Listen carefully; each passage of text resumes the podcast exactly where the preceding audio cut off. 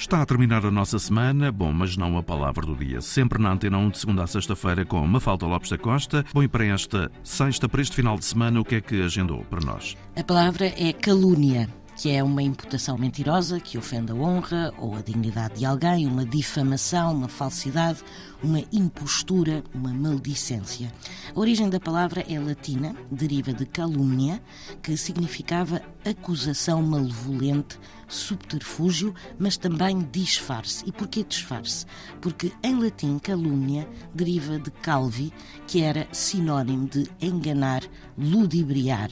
E quem calunia alguém engana não só essa pessoa, como os outros.